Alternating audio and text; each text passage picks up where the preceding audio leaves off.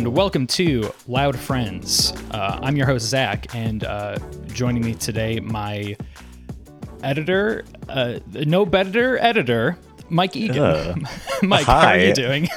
the fuck was that? I'm doing great. Uh, I didn't sleep very well, but I'm full of quesadillas, and that's the way the Lord wants me.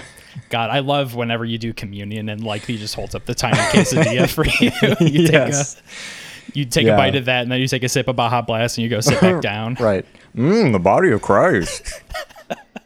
so cheesy.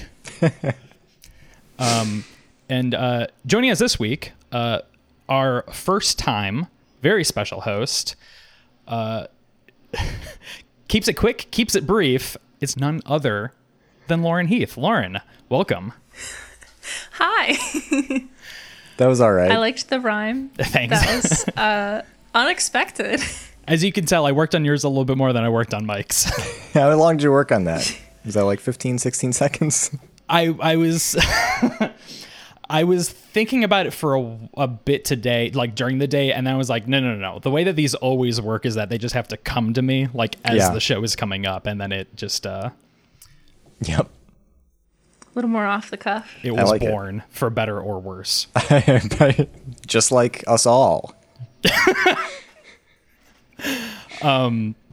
Lauren, how are you doing? Um, how's it, how's it feel to be the first guest on the show that you absolutely definitely listen to?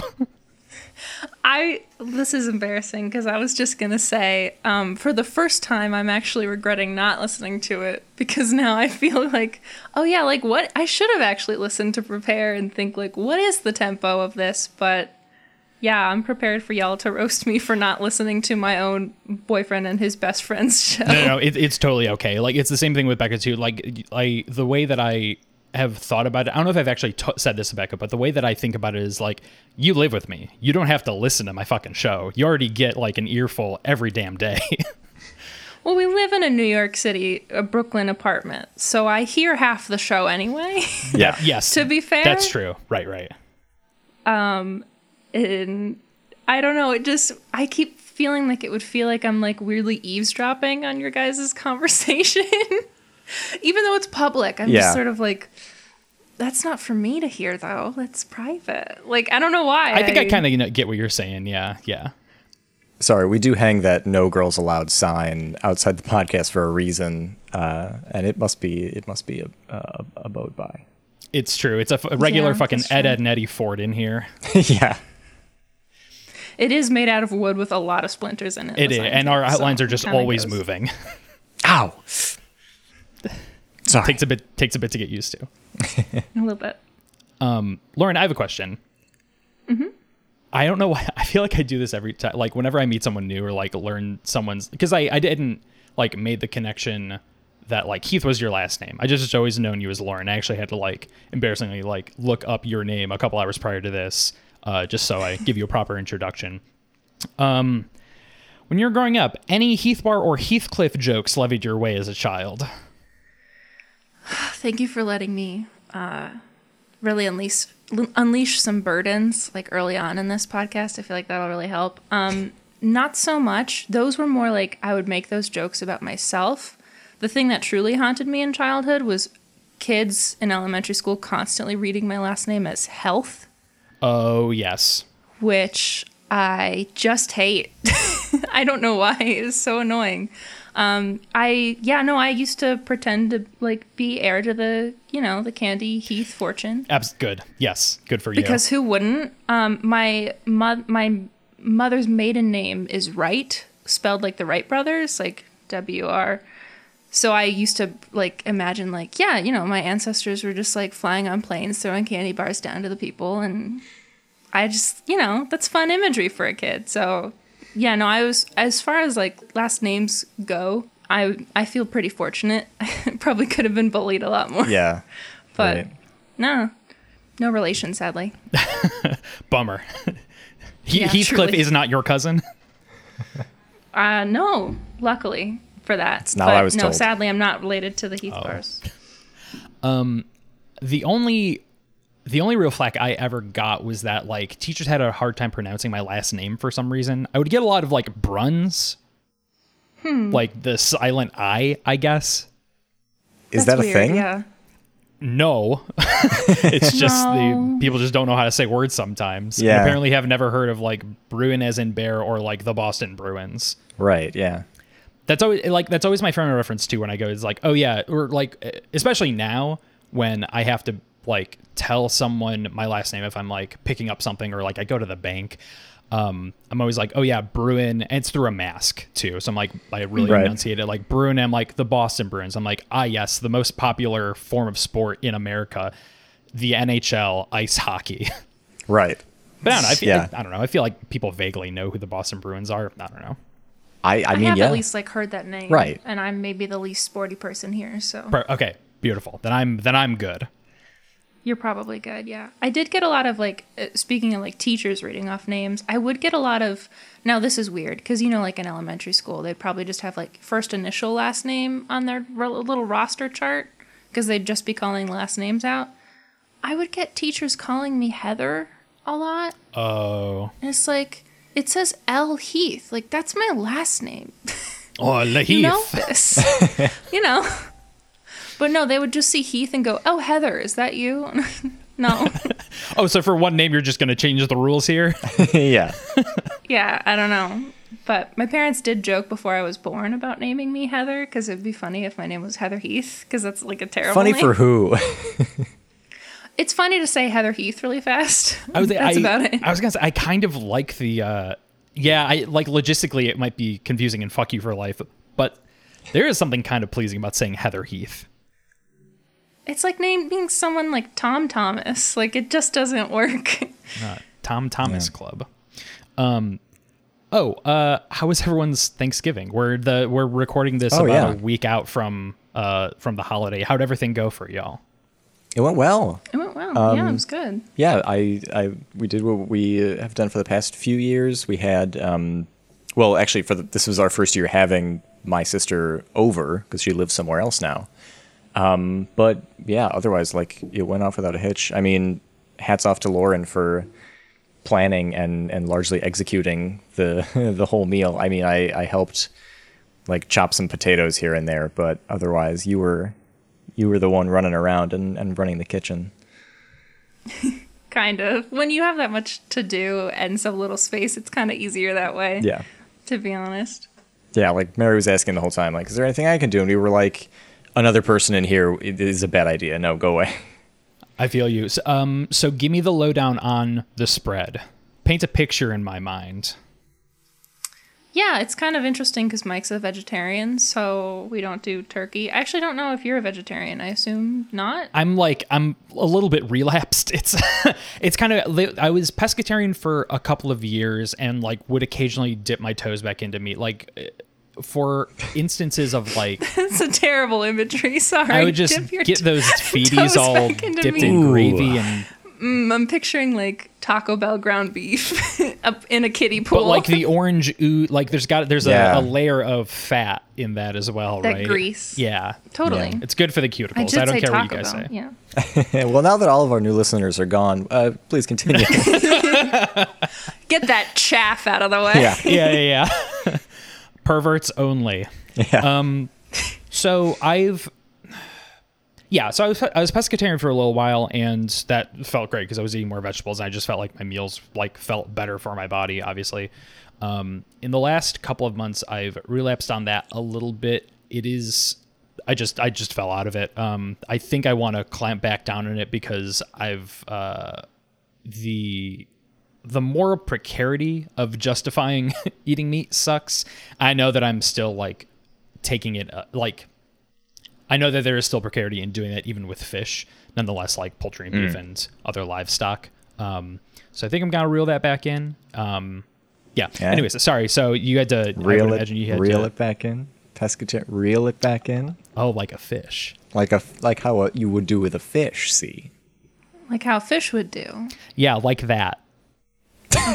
so our menu though. So Lauren, are you also vegetarian? Yes. Um, I I wouldn't give myself such a high title because I do eat chicken probably once a week because we order Indian food and I I'm a sucker for chicken tikka masala. Oh, of course. the best dish. Um, so, uh, sort of. I don't know. I just haven't By been by proxy, by proximity. by really. proxy, I would say. I've never been much one for cooking meat, um, so I really don't. mi- And I like Mike and I have a cooking schedule. Like we cook together, like twice a week, um, for like all the meals that we need, basically. So it's, you know, I don't really need like meat hanging around the house anyway. So when I go like home to my parents for Christmas, I'm probably gonna like ruin myself. Yeah. have a meat party but you know like i like i do like agree with the ethical reasons behind it um and i like i enjoy like the food that we make so i don't find myself missing it that much just like every so often i'll be like burritos are good though you know Right. Uh, there are certain things where if if you do miss it, you there's certain things you just can't get back. Like th- there's certain things that just can't Yeah. quite be emulated quite as well. Like a good piece of like a good hot chicken sandwich is one of those two. Just like the the crunch of uh, of fried chicken. Um, I'm sure I've got other various ones. Uh, but it- yeah, the way I think the way to just best describe our status now is that both Rebecca and I we don't really buy meat to cook at home very often. Like it's really Mm-hmm. really just we keep some fish stocked. Um, but every now and again, if we are out at a new place and we're we're kind of spending a little bit of money going out somewhere, we'll splurge and like for culinary reasons, just be like, oh, what is this like? Like this seems interesting, or Right. we might as well because you know how you know how it can be when you go to restaurants. Sometimes it's like, okay, so they do have vegetarian options, but like clearly it's not like it. This is at the bottom of the list. Like this is Yeah. this is probably not their uh their top shelf shit. nah yeah not their best dish Yeah. Um. Anyways, I keep I keep digressing. So so what adjustments did you make for the uh, for the Thanksgiving spread? Yes, sorry for the many tangents. Um, so we have a tradition now of making um, something Mike Mike's folks would make, I think, growing up, and that's uh, ravioli lasagna, basically. Okay. It's just many So layers of, of ravioli just- with, with sauce and cheese. That's very good. But we do a I make a homemade tomato sauce. yes, we do. yeah. Oh. So that's good. Um, and then it's just sort of like a side dish party and pie. So it's that mashed potatoes, roasted Brussels sprouts and carrots, and I make homemade pecan pie. Pecan, pecan. it's a big job. Yeah, But that's plenty. Delicious. So yeah, that's really all our kitchen can handle, and kind of all we like really need on the plate anyway. Yeah, and So- and Mary orders um, a, a, a thing of turkey from the local diner. They do like a Thanksgiving spread, and she just orders their turkey and keeps it until the day. Nice. Yeah. Yeah. Um, what was the what was the standout for both of you? What did you both enjoy the absolute most of the things that were made? It's almost always the mashed potatoes. I mean, I'm that's who I am. Is I'm I'm a potato guy, but they're uh, the, It's the- in it's in your heritage. it, it's true. Uh, so much butter and and rosemary, and it's just it's very yeah, it's done right. It's I very put good. yeah, I do. Uh, I infuse butter and heavy cream with rosemary and garlic before adding it. So it's just like a whisper of both, like passed by the potatoes in a really nice way. And there's about a stick of butter and a cup of heavy cream in them, so that kind of helps. So So they are they are a once a year potato. Oh, yes, of course, right. Like if yeah, if, if you made this a, a a several times a month kind of potato, there'd be probably some other like health concerns building. right, yeah. we might finally actually see Mike's shape change. I don't know about that. His um, parents are like, "You're feeding him, right?" I promise. Yeah. But, uh, yeah, one thing I. Oh, sorry. no, go please go ahead. Oh, I just was one thing I was thinking about, like why why don't I make like mashed? Because I'm like, damn, I fucking love roasted vegetables and like mashed potatoes, and it's like, it's interesting because like a lot of vegetarian cuisine, and maybe it's just the only kind I know how to make, uh, but it just doesn't really call for side dishes. Like growing up, my uh, my mom is a really good cook. That's sort of her like artistic outlet and we would kind of really often have you know like the typical there's some kind of meat and then there's like some kind of starch and some kind of uh, vegetable on the side. Mm-hmm.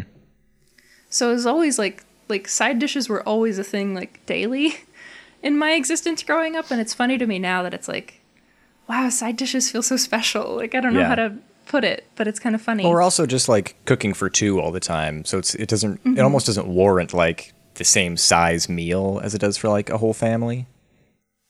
yeah, that's true. It's just kind of funny to think about like the differences between Yeah. like the shape of a meal, if that makes sense.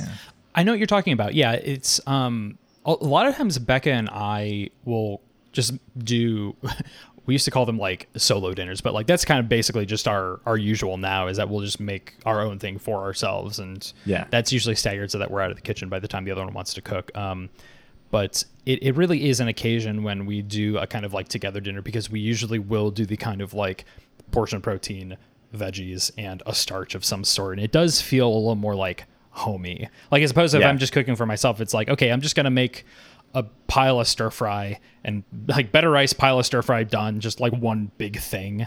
Um side dishes are special. You're right, Lauren. Side dishes are special. That's all I'm saying. So my the, my day of Thanksgiving was fairly uneventful. I'll get back to that. I want to circle back to the actual Thanksgiving, but I hosted Okay. for the first time a uh, friendsgiving and had Nice. about a dozen people come over, maybe like 13, 14, something like that. Um, Wow. And I will say, it was between Becca and I. It was very much a front of house and back of house situation where Becca was the one kind of like greeting everybody, like just hanging out, chatting, and I was frantically in the kitchen, timing everything, warming things, waiting on the turkey, making space for other things, trying to figure out where things were going. Um, and I I will say it, it worked. Uh, after dinner was done, I was dog tired. Like I, I took a spot in the living room and just hung out. Um, but it, it overall it went over pretty well. I think the thing that was tricky that I couldn't quite get is that I don't think everything was quite not like dinner hot and ready to that mm. there was just so many dishes that folks brought. Like we had um, we had trouble just finding spots for all the shit that people brought, um, Oh, which is good. You want like an excess of stuff, like that's what Thanksgiving's for. But we're talking. Becca made a, a huge batch of potatoes that uh, they actually over garlicked and were kind of uh, like spicy, like well, like real into like the kind of uh, meal. I don't know if you've ever had meals that with like a lot of garlic, where after you're done, like wow, my blood feels fast, like I feel very strong. We make homemade pesto, so yeah, I know that feeling. yeah, Yeah. definitely. that is that was the impression that I got from those potatoes. But um, we also had a friend whose parent or whose family in Texas sent him a smoked turkey because they knew that he wasn't going to be coming down, and he just brought that along, and that was hands down the best turkey I've ever had in my life because I've only ever had like overcooked turkey, and this thing was like we just popped it in and warmed it up, and it was still so juicy, and the the smokiness of it was just perfect. Um, Nice. God, what else was there? Someone brought like mac and cheese. Uh, another friend brought like four like small tins of banana bread, all sorts of stuff, like just the the whole spread. So um, doing that plus some buns and other. I made uh, some kung pao Brussels sprouts that I'm very proud of. Oh, Um, Ooh, lovely. Yeah. Uh, so that was. I think it went over well, but it's also one of these things where like it, it um, comes off of the back of like us a month ago hosting our civil union party stuff. So I think right now we're like hosted out. Like I'm I'm done for for a while. I just I can't there yeah, there's just a, a moment um again after all the dinner was done where I sat down in front of the TV and I had a YouTube playlist of like I found an old Macy's Day parade and I like bought a couple of episodes of cartoons with Thanksgiving episodes. Like there's a Hey Arnold one. There's a good uh there's a Garfield and Friends episode, uh Thanksgiving episode. incredible. um, And then I was also lucky enough to find a, a Thanksgiving football game from '95 that absolutely ripped. wow, Um, so I was just very good. Took my position in front of the TV, very tired as everyone hung out at the table and talked. I was just sitting thinking to myself like, how many more of these do I got in me? like in the in the Yeah. near future, like Yeah, because I cause it's a bad feeling to to like just sit down and be like, cool.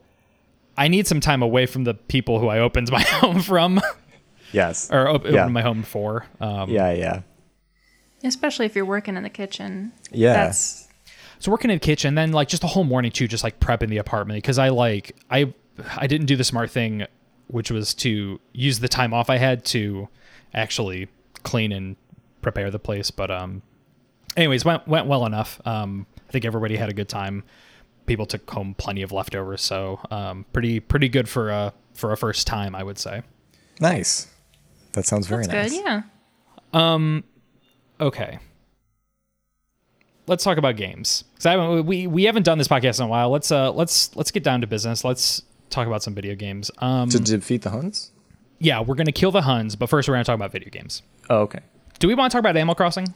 Because we have not talked about the Animal Crossing DLC at all on this podcast yet. I think we do. We we now have with us today a uh, an expert in the field, so I feel like this is the perfect time to uh, to get onto that topic. Beautiful. How many hundreds of hours have you put in pre DLC? Pre DLC. Uh, four or five hundred, I think. That's incredible. Somewhere around four, yeah, I think. That's like I- three yeah, I Breath of the played- Wild playthroughs. Yeah. and that I've played two or three hundred hours of. What? now, I. How? I don't know. What else are you I- looking for in that game? I know. I know. Well, I haven't beat it yet. so listen, okay. Every you nook need to and know cranny. Something. I'm not good at video games. That's just not true. I'm not very good at video games. Mike, make your case. I've watched you play video games. You're extremely good. You beat Hades before I did. But I had the God mode on. I that barely counts in that game though. Okay. Well, so I I've always uh, really enjoyed video games, and mostly was just like, yeah, I would love to like come over and hang out and watch you play a video game, friend. Like in college, a big part of my college experience was watching other people play Dark Souls or Bloodborne. Oh, sick. Um just sit. I'm just like, I would love to chill on the couch and eat your Doritos and watch you play Bloodborne. Like, yes, I will be your audience Yeah. for that. But I, uh, yeah, during the pandemic, I think, oh yeah, it was we watched the Hades documentary, the YouTube series From uh, Noclip, yeah. I've always, I was always like a huge admirer of the art, and just watching Mike play, I was like, there's no way. And I have to say the pun in hell that I could play that. It looks so difficult. Yuck, yuck, But yuck. it, it was so appealing. It's a very intimidating it looking looks- game for sure. It is. It, it absolutely is. But I think what what helped me a lot was the camera being sort of fixed. Like I'm not in control of the camera, which is a, a something that was always really intimidating to me. And I think Breath of the Wild also like basically like I would have never had the courage to play attempt to play Breath of the Wild if I did not like play Hades first and get like really comfortable with it. Yeah. So that's kind of how that happened. I was always just I I have a weird for for somebody who's professionally an artist, I have really bad like hand-eye coordination, I thought. So I was just like I can't do that good. Well, with games too, it's like it's a whole different thing. Like it, like it's something that I think a lot of folks take for granted. Like uh, Mike and I grew up on this stuff, right? Like when you're when you're doing it for that long and just kind of fumbling your way through as a kid, like you know, working a second joystick is like second nature. But for someone who's never done it before, it's a weird thing to like. It's it's a it's a patting your head and rubbing your belly, but like for hours and for pleasure kind of thing. Like you have to, you know, controlling the camera and the, the character is like, uh, yeah, I think not maybe as easy as of a thing that some folks might assume. Yeah, it definitely like always felt like a skill outside of my reach. Weirdly, so it was like I, I was just so inspired by the like the art of Hades, and I love like the storytelling aspect. Um, so I just like I appreciate so many things about that game, but especially the fact that they initiated that God mode like option made it so much more approachable to me. Yeah. So yeah, I don't know. That kind of started my like. This was, I mean, after I've been playing Animal Crossing because that's a different nature of game. But Right, that sort yeah. of like opened me up to other video games, really, which Oh, so, is exciting. so this is fairly recent that you've like really cracked open the the world of games, huh? pretty much like I grew up. Um, I had a Game Boy Advance, and then we had like a Wii, and that was sort of it. Uh, so I loved. I I'm a really big, uh, specifically like classic Fire Emblem fan. So I have like kind of no experience with the newer games, but anything from like the like the first one available in English to like 2008 is my shit. Wild. Wow. That's cool. Yeah, I had a great. Uh, there was a really fun one that started to incorporate some really cool 3D elements that I had in like 2008 on the Wii, and I think it's now worth like probably like a hundred dollars. It's so fucking hard my- to find. My mom like got rid of pretty much like my whole childhood when I was like a sophomore in college, including the Wii and all of our games. Yeah. So sadly, I don't have that anymore. I tried to find it; it's too expensive. Fucking to Nintendo games, justify. man. I d- it's so it boggles my fucking mind that like it, no matter like as long as I've been alive, there's always been a fucking like secondhand market for Nintendo games, like first party, not even necessarily first party Nintendo games, but just some like really specific ones that just they they appreciate in value, which is ludicrous. Yeah. Yeah. Yeah. I mean, I get it kind of because it's like as sort of Fire Emblem like relaunched in like 2013, I guess, 2014. And like have been releasing like kind of more games that have been getting more popularity and attention. Like it makes sense that like people who become fans would want to play the older ones as well Right. once they've ran out. But still it's like It, it just happens across Right. franchises though. Like I, I swear to God, if I go if I try to go to a used game shop around here, I bet you Wind Waker would cost me like sixty dollars for the GameCube. Yeah. Like it's Yeah. just, ugh, it's nuts. Definitely. Um, yeah. but uh cool to hear that you're uh kind of broadening your gaming horizons there's a it's a there's there's plenty of good stuff out there i think it's it's always uh it's it's just cool because you don't have to play any of the dumb bullshit like that that we've like like grew up with or have like slogged through or like done in our personal time you can literally just like oh yeah i'll take the top of the top of the top consistently like you have only Pretty the, much the best available to you that is truly what Hades and Breath of the Wild feel like. I mean, like they're they're such like cool artistic games too. I think like having that like key aspect is what really pulled me in to be like, wow, like even if I this looks so intimidating and I don't think I can play it, like I gotta I want to because it looks so appealing. But yeah, I do have a lot of fun with them. It is probably embarrassing that I haven't beat Breath of the Wild yet, but I just love like kind of running around and like discovering every nook and cranny. I have fallen off. Um, I haven't played in a while. I picked it back up, I think last week, to play for a little, and I was kind of feeling uninspired. I think I need to like kick my own ass and like try to beat it and get some other things done. But yeah, no, truly, I think it took me like a, a month and a half of playing it before I like let myself even try to kill a guardian. I was Oh, just yeah. like, nope. I would just run for the hills I at mean, the sight of one. that music kicks in. It's like, "Uh, uh, uh," like I could understand a, a kind of performance anxiety. Yeah. Truly, that's like literally what happened. And then I finally killed one, and it was like, oh, that was easy, yeah, and it was delightful. This is what I'm saying. You are good at video games. You are killing guardians left and right. You walk up to guardians when you see them in the game now. I don't know that I ever got to that point. I was still avoiding them the last time I played Breath of the Wild, and you'll be like, oh, there's one over there. Maybe it has a core. Bing, bing, bing, bing, bing. He's dead. Let me take his stuff. Oh, no core. Disappointing. Anyway, next. a true god slayer now. Yes, exactly. Yeah, you've you've been unleashed on the video game world, and let them let them try to contain you. Is what I say. Well, thank you very much. Uh, I'm gonna wrap back around because, again, Animal Crossing, uh, the Yes. Animal Crossing New Horizons Happy Home Paradise is that what it's called now?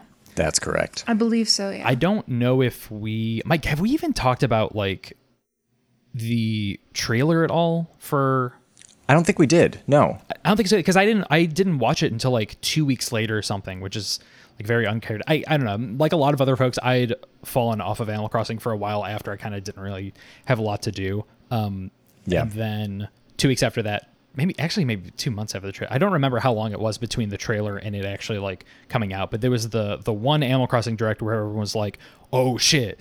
Oh man! I Yeah. can't wait to you know get back into this." Yeah, because they dropped the the 2.0 update and then this this new DLC as well. Yes. Um. Anyways, all that shit's fucking absolutely great. I, I'm so psyched that they brought gyroids back. That was one of the things that like I really, really wanted from like those old games to bring back because they were just so fucking strange. Yeah. So maybe so like this is both Lauren and my first Animal Crossing, so maybe you can give us some background on gyroids because I feel like we we are delighted by them, but we'll see them and we'll be like, what what is that though? I, Like, we don't have the history. The, I mean, they have never been anything more than little weird, like semi-alive toys that you just run in one of your rooms. Um, Okay. They have always, I think they've always been able to sync up to whatever music you're playing, which I think is the big like core feature of them. The thing that's different about these ones though than uh, previous generations uh, gyroids is that there were different f- versions of the same ones. So, like for instance, I think that there were almost always four different types of the same skinned gyroid. And so you'd have a really like minuscule tiny guy, a medium like chunky guy, and then a tall, um, like a tall like wispy version. And they would Okay. all have their pitches like shifted accordingly. So you could like have a whole set in there, but like uh, uh auditorially they would be like playing slightly different versions of the same like um like i don't know there used to be something called like a Croakoid which would make like a frog sound and you would have like four different versions of this one like blue skinned like wrinkly froggy looking guy just like croaking to music in your house That sounds it- fantastic. it was honestly ne- never anything more complicated than that um when it rained you would go out you would dig them up and you'd find them and and that was that yeah That's fun. Cool. Just plain fun. and they've they've always been weird as shit Yeah. like just consistently um that's fine. in a delightful way, though. Yeah. so have either of you dug into the dlc very much I have a little bit. Lauren has uh, very much. yeah i've gone a little hog wild. It's uh i it's it's taken like all the things i had like complaints about and like difficulties with and just made like done away with them and made the game like very fun again which is great. Because i also used to play daily until maybe spring or summer of this year. So like for almost a full year i would play every day to just sort of check in on the island and we never did a lot of crazy stuff with our island. It was always sort of disorganized, but it was just sort of like a routine, like getting through COVID sort of thing. Like checking them out. One of the things I do to feel like a human Yeah. is check in with animals every day. absolutely And that was like, it was fun, but it was just sort of like, am I actually getting anything out of this, or is this just a waste of 20 minutes of my day, like every fucking day? So Right. The well had run dry. truly. So, but yeah. So have you played the? Do you have it, or have you played it at all? I have. Yeah, I I did. I um I made like four vacation homes and then I found out something devastating, which is that I never realized that you can hit the shoulder buttons to tab over to see the other furniture that you can use that isn't the recommended furniture. Oh, you didn't know? No. it wasn't until Becca had played it and I'd seen it and I was just pissed. Oh man. Um, So so now I I have mild choice paralysis because I know that there's so much furniture to choose from. right. Right. When designing the vacation homes, I almost would have preferred that they only kept it to like constrained to the recommended stuff. Um, Right. So uh, I'm, I'm sure I'll, I'll jump back into it. I think mostly right now, um, Bloodborne's actually been taking up a lot of my time, which I don't have to get into yet. Um, I, I'll get back to it eventually because Beck is playing through it and they're really, they're really, really playing through it. They're they're at the point where they are um, designing some of the other facilities on the island, and I'm just seeing like these beautiful creations and these like really like heartfelt, warm moments like between like how the game like kind of sets up in frames uh, and like ramps up and ramps down on these things feels so nice and heartfelt, and the music is just incredible in it too yeah. That It's I- in my head right now.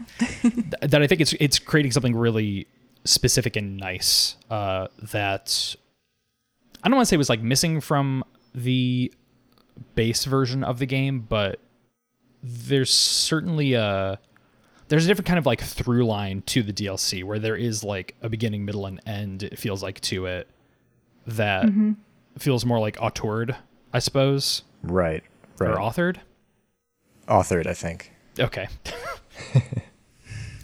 I I think um, we we just for the first time tonight, um, Lauren, when you jumped on, went to Harv's Island, which has been updated. I think just for the 2.0 update. I don't think it's specifically part of the DLC. Right. Has um, uh, opened up spots for different stalls, and you're like building a little like community co-op for people's different shops, kind of. And it sounds like that could be like a similar sort of uh, uh, like heartfelt community coming together through line for vanilla Animal Crossing uh, a little bit, if that's if that's sort of missing That's true. outside of yeah. Yeah. I will also um, be the the negative side of the coin of the DLC and say that um, all of the ease of use introduced in the DLC has and, and how easy it is to to decorate a home and the outside of a home in the DLC makes me so mad at how much it makes the base game feel like a clumsy garbage experience. You're talking specifically with decorating outside, right? Not even specifically Inside, outside, too. outside, inside as well. It's so easy to customize a piece of furniture. Everything is just so much easier, and I wish it were that way in the game. I understand, like it is. It's the DLC. It's there. You can go and do that and, and experience it. But I, I want that for myself and my home as well. I understand that. I I think it's such a Animal Crossing. This is also my first Animal Crossing. I think it's such an interesting like a, a matter of taste thing. Um, I think about like this like tweet I saw uh, back when it first came out of like people were realizing that you can like press like A or B. I don't, don't remember to speed up the animation of you crafting something like Oh, the yeah. little crafting animation. You can speed it up. And it's like, oh my god, I can't believe I just found this out, and this could have been like slightly faster of a process because of the, in my opinion, if you can't tell, the agonizingly slow nature of a lot of Animal Crossing. And somebody like replied to it like, what kind of monster would ever like hurry up this experience? Like something of Right, like, right. why would you ever like hit that button? Like, don't you want to like like as very pro like the zen like you're doing each little thing step by step hand by hand like sort of process of it and it's sort of like i guess i don't know it, it's sort of a thing of i can't imagine. I imagine think I think being having pearl that clutching about it is a little much. It's like, oh, how dare you not see this animation you've seen 70 other times, you fucking idiot. Like, no, no, no. and i'm sure in a week that person changed their mind but Probably. yeah. Or ha- is not playing that game anymore. Uh, no I I think that there's Mike and I have talked about this before. I think that there's a balance that I I appreciate that the game strikes because I I I do think that this is also coming from someone who hasn't done a whole lot of in-depth like home decorating and I haven't plunged myself into a lot of the systems of like crafting um multiple like a, a lot of things. I don't find myself crafting things generally in that game. Usually a lot of the recipes I get are very Yeah. irrelevant to like the aesthetic that I want, period. Yeah. Um but I do appreciate that it keeps efficiency at arm's length in some portions of that game because I don't think it should feel like a uh, like a super modern like mobile game in which like like mobile game is something I, I the first thing that I go to or like even how modern games speed up certain processes just for efficiency that's not what the game is necessarily about in my opinion. I think it is like a design design choice to not make it feel that way. However I also sympathize with the people who are who want to craft multiple things and have kind of their their time wasted a little bit from having to craft like five of these things and having to go through that animation every time. It personally Yeah. doesn't bother me, and I like that its pace is a bit slower. Um, but I know that Mike feels otherwise. I mean, I, I I- see. Sorry, I, I see the the argument for it, and I, I can feel the ways in which uh, the game making you slow down for a second might be a good thing. Like it having a hyper efficient UI and system flow for like crafting and customizing, etc., could lead to like a lot of item waste, I guess. Like, oh, let me quickly craft five bookshelves in all different colors and see what that looks like. Oh, it doesn't look that great. Throw it all away. Like, it, it is forcing you to make more, not agonizing, but like Deliberate choices. y- more deliberate choices. Exactly. And I, I guess I see like the purpose behind that. It, it makes your little diorama that you're creating feel a little more real and, and a little more like yours. And so like I, I, I do get that, but there are just some times when I just want to customize this fucking thing and I don't want it to take like I want it to take two seconds instead of thirty seconds, which, you know, whatever. But yeah. Yeah, just sort of like I feel properly shamed into like, yeah, I guess it is a good thing that I can't just instantly do things. I think I think from my perspective of it is like with the DLC, like I'm experiencing so much joy in the ease of like like I especially love to see the different like customized options. I think there's so much like care and thought put into them and it's almost like well, it almost makes me sad that I I can't easily view what any like items customization could be because so much stuff in the DLC like is customizable and I can so easily like discover like what are the different options for this cool like shelf? Like can I make it like look like like the same color wood as the rest of this apartment and also like have like cool cookbooks on it. Like that would be so exciting. And I, i'm getting too specific but like it would just be a lot like it would be really pleasing to be able to like quickly check like anything that way Yeah. and so are you are you talking about like so so I, like the obvious gate to it is that you have to actually have the piece in your inventory, go over to a crafting station, have your like little uh, whatever the little crafting currency things are, and Customization yeah, kits, the yeah. customization kits, and then go in and take a look at it rather than like, oh, okay, so I see this version of this thing in the shop. I don't know if there's a like a custom version of it that I would like better than its current like default paint job or like I don't know like a red TV or something. It's like oh well I don't know if I want the red one, but like will the other ones be any good or can I can I even customize this thing at all? Is that kind of like is that sort of I think it also it's like it doesn't even occur to my brain that I could customize something, so I could see something in the store or wherever that I find boring, but I don't know that like living within it is an option of a much cooler thing. Like I could make this chair look absolutely bitchin' and I have no idea. Like it's kind of frustrating. Yeah. So I don't know. That's sort of I think again I just like I I feel the same as Mike of like I'm enjoying the DLC so much that like being on the regular island, it's kind of like Oh, I can't do that, huh? Like, I can't just have that. I haven't done shit on my regular island since the DLC's come out. It's always like, hey, bye everybody. Oh, there's weeds, there's holes. Fuck it. Hey, take- yeah, I don't get. You got a thought bubble. Go, fuck you. I gotta go work. yeah. Yeah, truly. Yeah. gotta go spend time with my actual cool friends that I can pick out.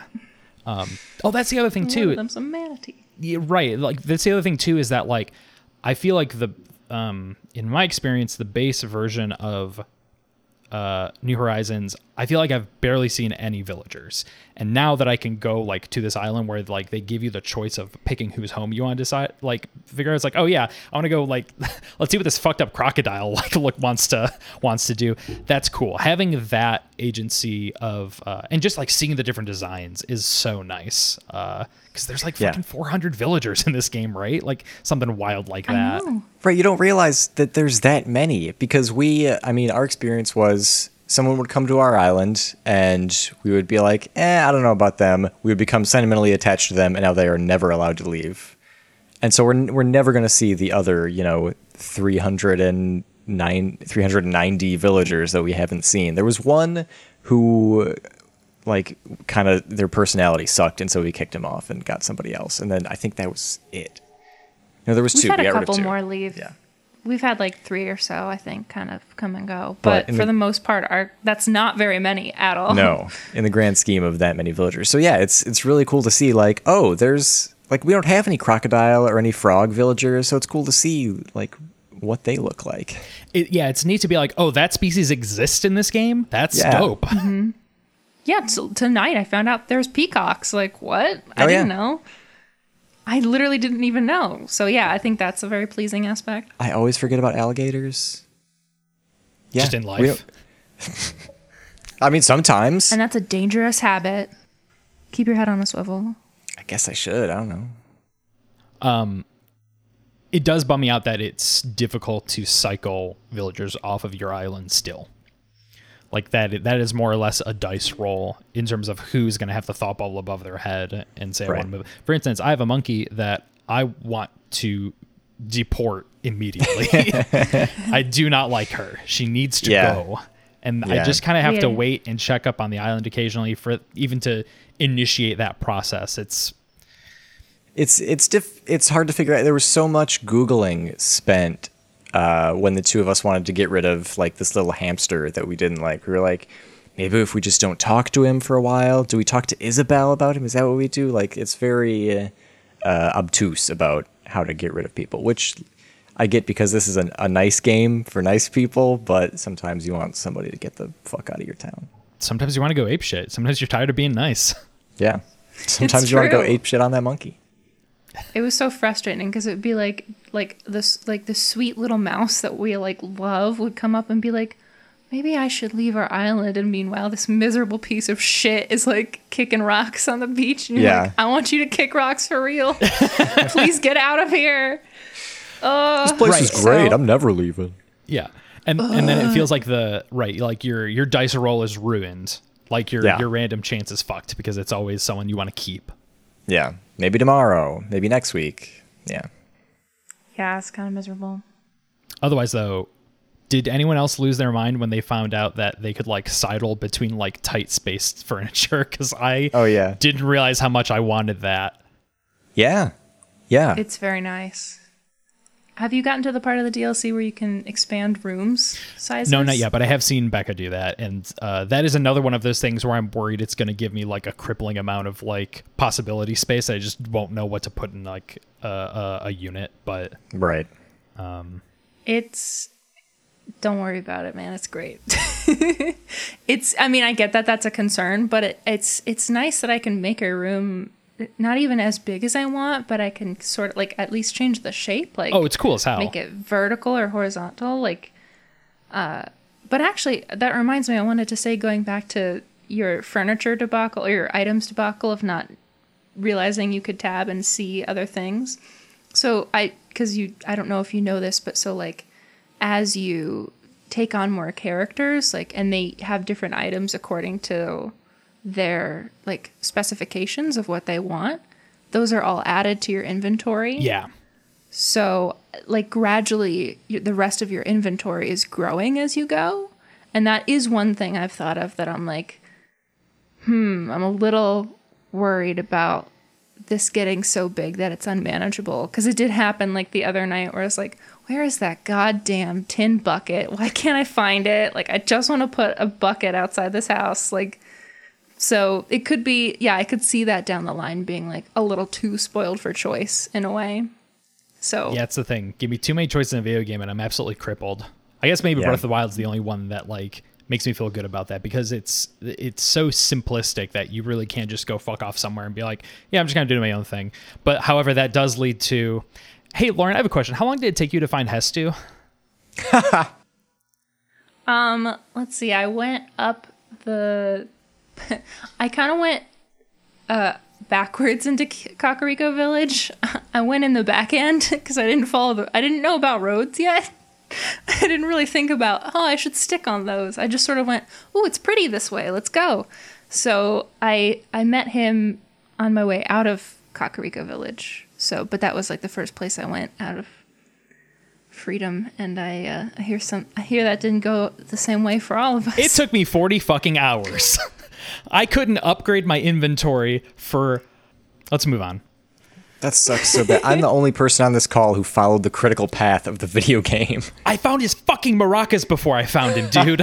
I found the quest before I found his ass. I can't. First of all, I can't believe that you can find his maracas without talking to him. Second of all, he is ten feet away from his maracas.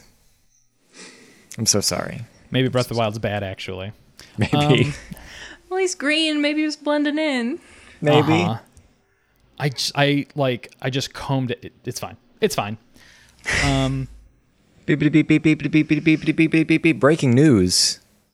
Something I should have done at the very top of the show. Uh, breaking Melissa Joan Hart news. Um, Melissa Joan Hart, I'm sorry. I'm so sorry. In the last episode, I said that I thought you were maybe an anti-vaxxer. You're not at all. Uh, you're not. You you got your vaccine and you still got COVID, and I'm so sorry. I'm so sorry, Oh, Melissa no! Joan Hart. I think She's she got pretty big COVID. be- Republican though. oh, is she? Oh yeah, she's a Republican. Yeah, but she's not an anti-vaxer. That's good for her. She she voted for uh, in 2016. She voted for uh, uh, uh, Gary Johnson. So Okay. I guess That's that's, a good use of your where time. things land for her. Uh, Listen, we, we take we take it in steps here. Um, I didn't say she was a good person.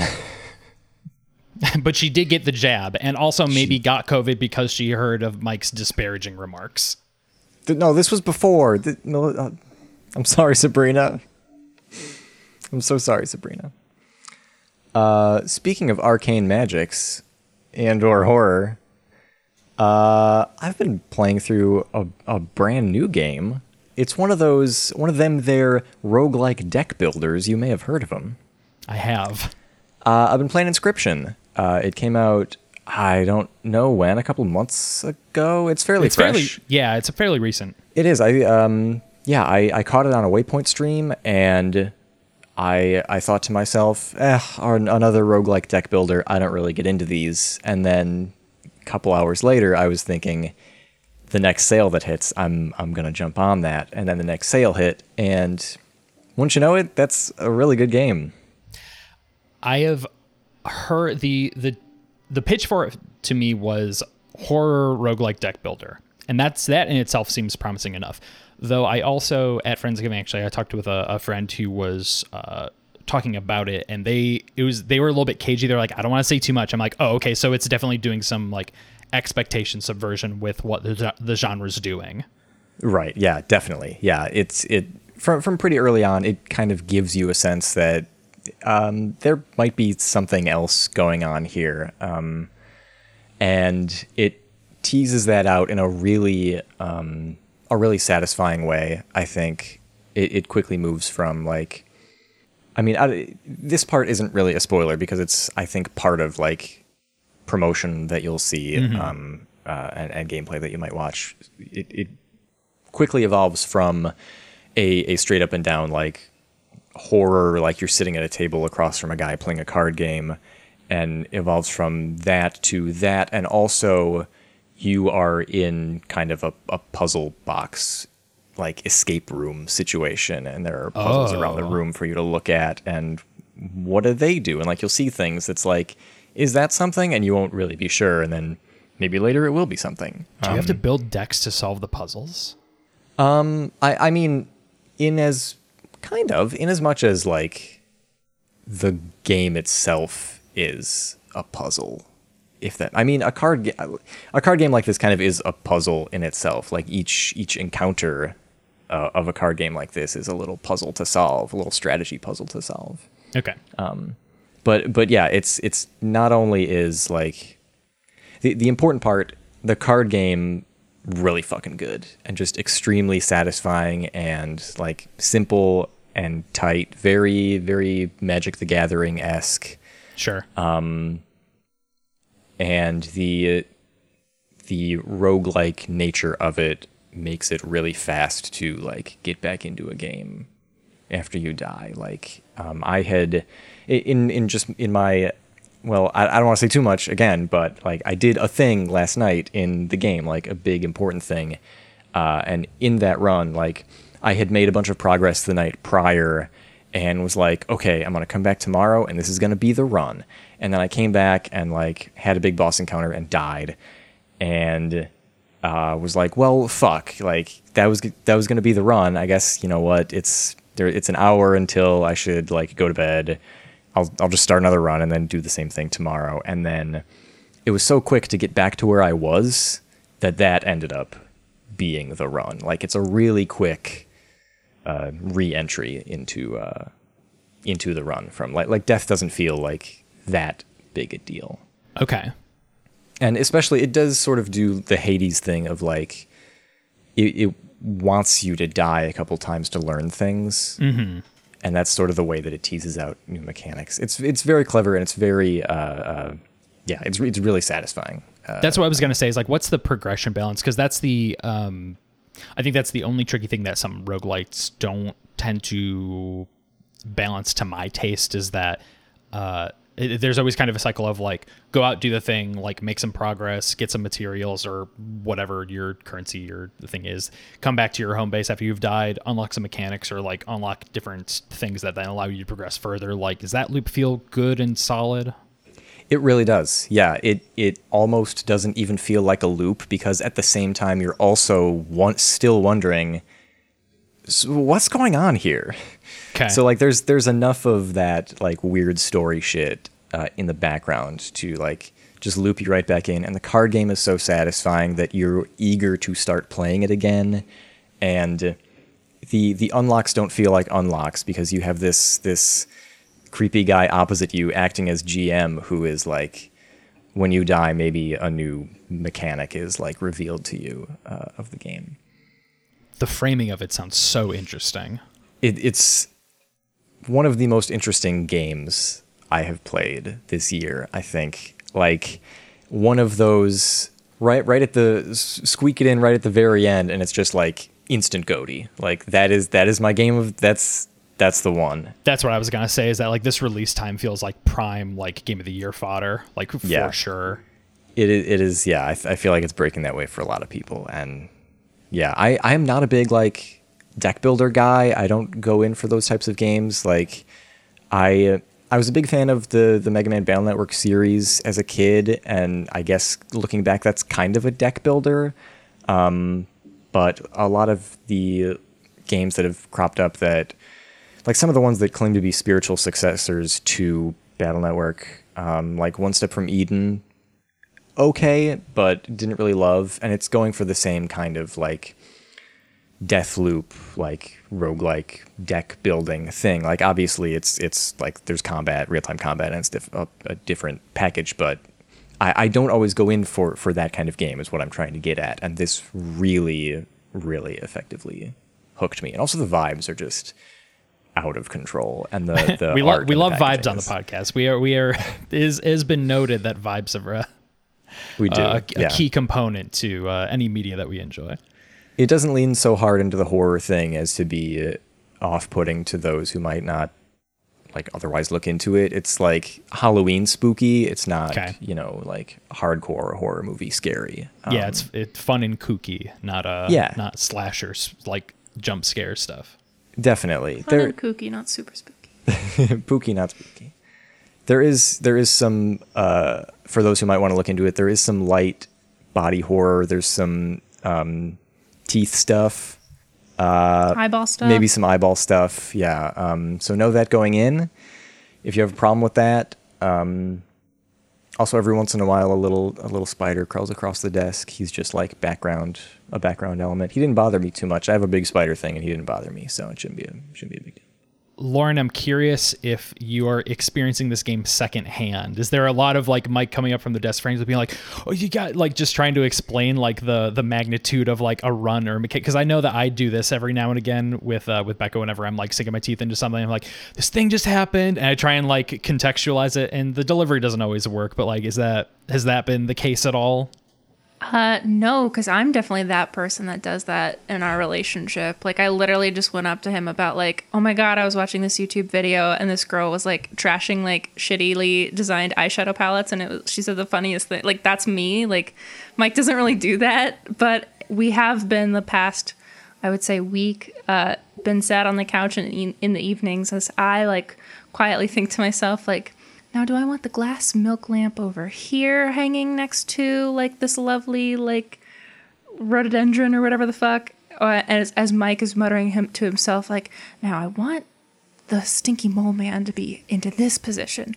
But if I let him be eaten by the gargoyles, I will have to gouge out my own eyeball. So, like, Right. he's just muttering to himself as I'm just like, da da da da da da. Yeah, it's been an, a Da-da, really like- interesting juxtaposition the past couple of nights. It's it's been the same thing. I've been playing Bloodborne. Becca's been playing through the Animal Crossing uh, DLC. Yeah. So it's it's the same fucking like our uh, the things that occupy the time on the TV could not be more different. Perfect. No, we have been the classic, uh, the pink lesbian and the goth lesbian Right, yeah. this week. Yeah, Totally. so this time it's my turn to be pink. So, Yeah. but it's been fun. I feel. Uh, y- yeah, go ahead. Sorry, I hadn't just real quickly interject. I hadn't thought about Stinky Mole Man. That would actually be a pretty good strategy because if you put Stink on a Mole Man, he would he would debuff all the all the monsters that he was facing, and then he has so much health, and he pops up in, in the opposite slot of any any monsters that are attacking. That that was actually be a really smart uh, play to to imbue him with the uh, stinky sigil. Thank you, Lauren, for next. And then next the round. crows would get to the crows would get to eat the worms and then grow funny tap shoes and then do a little dance and then Make And make a love. little love and the- get down tonight. down tonight. Yep. Well, I'm glad I could help. But yeah, it's been fun to hear. I, I do I have been glancing over the art seems very interesting and spooky, very atmospheric. Yeah. The music seems cool. So I also just that's like all I can contribute. stumbled into a really strong like sense memory cube with this game like watching waypoint play inscription somehow got irrevocably tied to snacking on Cheez-Its and also the smell of our current bathroom soap. And so this game, that soap, and Cheez-Its are all like some kind of sense cube orb in my brain now. And it, that's kind of a nice thing. I don't know. That doesn't always happen. I feel that very strongly. I know exactly what you mean. Yeah. You guys have sense cubes? Uh, mine's uh shipped in, being shipped in now. it's, it's been Okay. delayed for so long. Yeah, right. The the with, with Are you the tr- so chain. no? Hold, I can't let that go. Are you Okay. trying to just explain like that? There's a weird, there's an interesting intersection of like pseudo nostalgic, comforting things all intersecting at the same time within your periphery, and that is what your sense cube is. I think it's like specific association with certain things attached to like an activity you're doing. Because I get that with Yeah. like I'll be working on an illustration and like be list. I always listen to podcasts as I work, um, just not this one. so I'll be listening to a podcast and like specifically like I'll I'll be able to look at a piece and be like.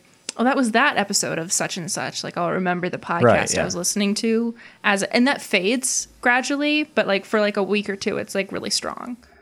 Okay, So I think that's more the vibe. Yeah, I've, I could- I've just never had one created so like perfectly and so quickly. Like I will definitely be nostalgic for that years down the road, but I've never had it like in media res, so to speak. Like I don't know that I've ever experienced those connections being made in my brain as like as, as I'm in the thing. Like our our current kitchen soap reminds me of uh, the Mega Man Battle Network series, specifically Mega Man Battle Network Two. But that was you know when I was in middle school, whereas I'm playing Inscription now, and all of these like scents and tastes are are tied together in with it. I don't know. Am I weird? Is this weird? I'm having. I am typically an empathetic person. I am having a little bit of trouble mapping my brain onto this, but I think I kind of get what you're putting down. It feels Yeah. like there's just like some, like the some very interesting like planetary nostalgias are aligning in a way that you weren't expecting. It is making this like particular experience very potent. I don't even know that it's appropriate to call it nostalgia. You just said It's- a hand soap reminds you of a fucking old video game, Mike. Yeah, but that's the old I old mean, video it's a game. smell thing. What about the Then new what does it have to that do? What does that have to do like with a- this then, though? I sense memory. I don't know. It's like weird associations you make with your sense memory. Because I get I, this hand soap thing is funny because it's like you're repeatedly associating a hand soap with a video game, but Yeah. it also makes sense because like you know your smell is the strongest like memory sense they say Right, yeah, yeah. supposedly. No, no, no, I that's don't know. correct. I'm surprised you haven't felt this actually. I mean, maybe I have just in different ways. I mean, I know I know what sense memory is, but I think I got caught up in like like the Cheez It Waypoint Inscription Soap and Mega Man Battle Right. Network was all just like a cornucopia that I I was hit you with too having, much at once. I was having a little bit of trouble deciphering. Yeah, He I, needs a spreadsheet. I guess I never, I never really scrutinized this phenomenon before. I would just like smell my hands after coming out of the bathroom, and my brain would go, "Oh, that's inscription." I don't know. We have to end Maybe the show. it's Mm, my hands smell like inscription. very well. You don't want your hands to smell like inscription, by the way. no, it's the all stinky, stinky crows. mole man strategies. Yeah, yeah. Meat feet. Meaties feeties. Mike and Lauren, thank you so uh, both so much for joining. Uh, Mike, you want to give the spiel on where people can find your work? Yes, uh, I I make videos purportedly, uh, and I put them up on YouTube.com/slash EganWorks. Um, that is that is where I put the brunt of my work. Um, if you want to follow me in general, you can do so at uh, at EganWorks on Twitter. Lauren, do you want to you you do some if I will say uh, some absolutely exquisite art that I always delight in seeing come across my Instagram feed. Genuinely, um, would you like to tell our massive audience where they can find your work? Thank you so much. That's very nice. Um, yeah, I uh, I'm mostly on Instagram at Lauren Heath Art, all in word. Uh, no like spaces in between, and Heath is spelled like the candy bar. And um, you can also find my website, the same thing, laurenheathart.com, and that's my more put together portfolio site. But obviously, there's a lot more on my Instagram. Um, and I do have a Patreon. I started it over a year ago, and I have one patron, and it is my mom. Hey, listen. so I've fallen behind on it, but if I were to get more than one person that wasn't related to me by blood, I'm sure I would put more effort into it. And that I can guarantee. That's a Heath guarantee. Mm-hmm. Listen, those family dollars are worth just a little bit more, you know. It's true. It's true. Yeah.